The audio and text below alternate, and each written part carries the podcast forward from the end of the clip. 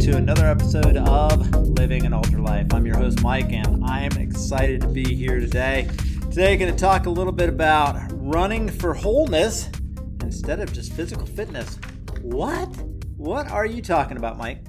So let me just kind of start this with a story and where this kind of weird idea came from. So I was running in the Bighorn Mountains of Wyoming, and I was running up a series of switchbacks. So for those of you here in the East Coast and Flatland, a switchback is this trail that goes up the side of a mountain. Instead of going straight up the side of the mountain, you kind of run sideways, and then you kind of make a curve, and you run sideways again, and you make a curve, and you run sideways. You make a curve and run sideways and run sideways. And what you're doing is you're running sideways up these switchbacks. You're just kind of cutting back and forth across the side of the mountain and going up the face of it, and you're not climbing all at once, but you're still climbing the same amount of feet. Switchbacks are an absolute blast to go up, but they're even more fun to blast down. I miss switchbacks. So anyway, here I am, and I'm going up the switchback. I wasn't huffing and puffing as I climbed the side of the mountain, and I was feeling really good. I got to the summit, and I'm gazing all around me for miles at the stunning scenery. That's one of the most beautiful things about Wyoming is you get to the top of a mountain, and you can literally see for miles. I mean, it is just stunning. So I was sitting there. I was so thankful for the decision I'd made to build my mental, emotional, and spiritual fitness levels at the same time. But really what was happening was I was building all the other levels of my life as well. And this is that thing that's called wholeness. So Collins Dictionary defines wholeness as the quality of being complete or a single unit and not broken or divided into parts. I observe a lot. I love watching runners. I love to be around runners. I love their whole psyche. I love the way that they go after things. You know, runners are these really incredible human beings, and I like to observe them. I like to look at all kinds of different things. And what I get most excited about is when I see somebody as a runner who is developing in all the other areas as well. They're developing better fitness in their mental life. They're developing better fitness in their emotional life. They're developing better fitness in their spiritual lives. And what you begin to see as they begin to build their physical fitness is you're beginning to see this whole life fitness that's being built. To me, personal wholeness is an excellent reason to run. The life lessons learned on every long run contain many of the same ingredients that we need to pursue in personal wholeness. Wholeness is a good thing to pursue. This all kind of came about. I didn't run before Jenny and I left for Kazakhstan. I was one of those people that despised runners, and I thought they all looked ridiculous out there running in heat and cold and different things in between. But when my hopes and dreams crumbled into a million pieces on the plane returning from Kazakhstan, I experienced a brokenness like nothing I'd ever experienced before. I met my mentor in the airport lobby. He gave me a gigantic hug, and he said something to me that I knew was worth seeking, but at the same time, it terrified me greatly. He said 6 words that I could never have fathomed what they would do as I pursued them. He said, "Feel the feelings, seek the truth." He knew that I was broken. He knew that all my hopes and dreams had just died a horrific death. But what he wanted me to do was he wanted me to focus on the truth. And I never thought for a million years when that happened in 2008 that in 2021 I'd be talking about wholeness. See, my pursuit of helping people in far-flung corners of the world to plan and build small businesses lay crushed. My marriage was a shadow of what I expected it to be. Every loud sound made me seize up with fear that the police were about to invite me into a car ride for yet another office hours of questioning. My faith in God was an all-time low, as I believed that God had deserted me when I needed him most. I was overweight. I was out of shape. And worst, I didn't care. Whole, I would have settled for being half the man I was before the disaster struck me. I tried to study wholeness, and I just couldn't find any source for a long time that wasn't overly spiritual. Like, I wanted to be whole, but I didn't want this to be this, overly religious, spiritual thing about wholeness. And when I began running in November of 2010, suddenly I found something on the streets and trails near my home, and I began to get the sense that all was going to be okay. I still felt inadequate, unqualified. Fear still played a huge part in controlling my emotions and mental well-being. I became anxious easily. It expressed itself in anger. I was angry at my government. I was angry at the people I had served with in Kazakhstan. I was angry at the Socialist Republic of Kazakhstan that pretended to be a democracy. But most of all, I was angry at myself for failing so horrifically in every way humanly possible. So when I signed up for my first marathon in January of 2011, I knew it was going to take a Herculean effort. I was 240 pounds, and I was trying to picture how I was going to get that 240 pounds around the Marine Corps Marathon course to finish 26.2 miles. But see, what I knew was I knew I could do the work, and that began to give me confidence.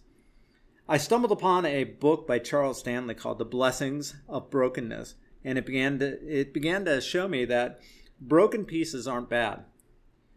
Perhaps a new me could be made better, stronger, more able to withstand the stresses of time. And it's from this book that I had made a discovery of something that defined whole to me in a new way that set me free to discover becoming whole again. I also found an article at the same time by James Law, L-A-U. It was called What Does It Mean to Be Made Whole? And he was actually talking about this book. I don't even know where I got it, but it found its way to my inbox in 2011. And it was a key part of me beginning to realize that I could be made whole again. There's a quote out of it that I've kept for many, many years. It is living in such a way that all facets and aspects of our lives are interrelated in a help-giving, sound, and resilient way. I wanted wholeness. I wanted to be whole. And that one line became a favorite topic of thought as I went on my training runs. And it was part of what brought my steps back to wholeness. I was born and mended on the run. I began to believe that I could be the man I once thought I could be. I began to believe in the process of being made whole, the harmony of body, soul, and spirit coming together as one. Being whole and bringing all areas of my life to a level of fitness I had never known before really became my battle cry. This became the thing that I wanted to live for. My dream became being full and fit in all facets of my life, not just focusing on a single part and going, okay, now I'm going to be physically fit. Okay, now that I'm physically fit, I'm going to develop emotional fitness. No, I wanted it to come together as a package all together at one time. Physically fit meant that I could run not only a marathon with ease, but perhaps even go beyond a marathon. I run marathons for training runs now. I am now on a streak of 22 straight months with at least a marathon or better, and many times multiple marathons in a month. I weigh the same weight right now as when I graduated from high school. I would say that right now I would define myself as physically fit. Emotionally fit meant that rather than bursting out in fits of anger, I would be able to stop when things frustrated me, gain control over the anger, not because of my wonderful controlness, but because I figured out who can help me gain control over the anger, and not express anger so quickly and easily. That was a goal. That's not mission complete yet, but it's definitely becoming more fit. Mentally fit meant that the anxiety and fear be replaced with confidence and a calmness that would be expressed in a willingness to actually listen to others and gain wisdom from them so that I could live more free. That one is, I'm pretty mentally fit right now. Spiritually fit meant that I would see a creator God in every area of life, and I would be thankful that he thought enough of me to rescue me from my destructive habits. I discovered a God that wanted me to live a whole life, abundant and way beyond what I ever thought possible. This is where living an elder life was born. Out on the mountain trails of the Bighorn Mountains, where I could run and explore fitness in all areas of my life. And I have brought it with me to the beaches, to the Appalachian Trail. I bring it with me everywhere I go because I really believe that wholeness is not just physical fitness or emotional fitness or mental fitness or financial fitness or spiritual fitness. It's an all play. It's every facet of your life. So running's become something more than just running. I'm not running from something anymore. When I was first started running, people would ask me, well, what are you running from, Forrest? And I'd say obesity, because I was very large and I was overweight. But what's happened now is I'm no longer running from something. I'm running to something greater. When you find yourself broken in any area of your life, it affects every area of your life. It's extremely difficult to be an ultramarathon runner and be an emotional, mental, and spiritual wreck. Timothy Olson is one of my favorite ultra runners. He's known as the Mindful Runner. He's not only a two-time winner of Western States 100, but he also just ran the fastest known time of the Pacific Coast Trail. 2,600 miles, and Timothy just ran it in under 52 days. So my deep respect for Timothy extends way beyond his pursuit of balancing family, running, nutrition, and a mindful lifestyle. See, before Timothy set out on PCT, his wife and he lost their child, their third child, during his wife's pregnancy. This was the second miscarriage for them. Timothy Olson decided to set out to run the PCT in record pace and raise donations for an amazing charity, Returning to Zero, H.O.P.E., H.O.P.E., is an organization that seeks to transform the culture of silence and isolation around pregnancy and infant loss. I admire people that despite pain and brokenness, they seek wholeness. That's one of the reasons I admire Timothy Olson. And now he's raising money for this amazing charity that I'd like you guys to look up, because I think they're doing great things. Nobody is alone on this journey that'll include pain and brokenness. We just think we are because we can't see through our pain. Whether it be running or some other physical fitness tool you use to seek wholeness, please know you're not alone in this journey and that there's a ton of resources out there to help you. So as we come to kind of this last 18 months of isolation and lockdowns and uncertainty, and I don't know that we're coming to the end of it. There's probably more to faces. But I'm seeing a lot of troubled faces out there. I'm seeing a lot of people that they just don't know what's going on. And I'm hearing more and more about suicides and deep struggles resulting from all the fear and uncertainty. And in a way, I'm not sad. I guess the best way to describe it is I'm saddened by this, because I want people to know that you can be whole and that you can truly live a life lived to the full, abundant, and overflowing.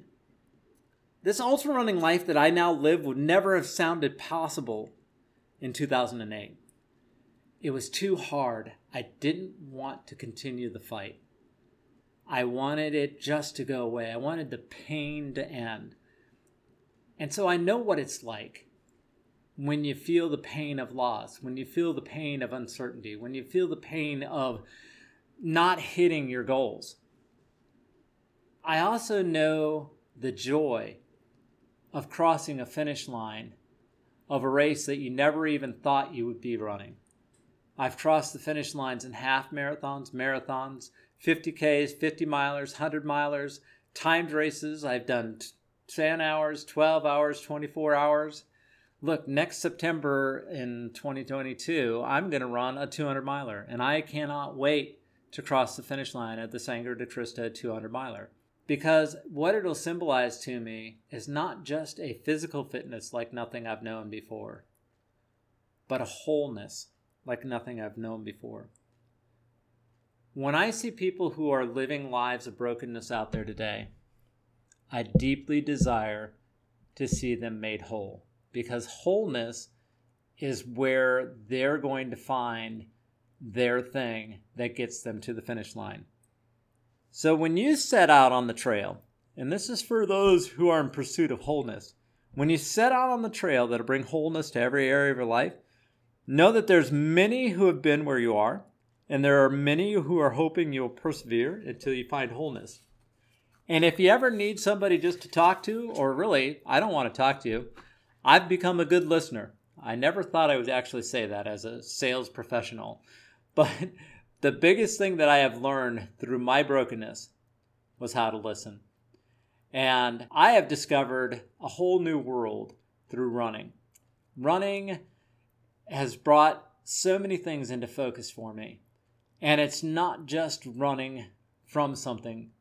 I am running into something greater. And I really want you guys to run into something greater. And that something greater is wholeness. Fitness in every aspect of your life. Fitness in every aspect of your life.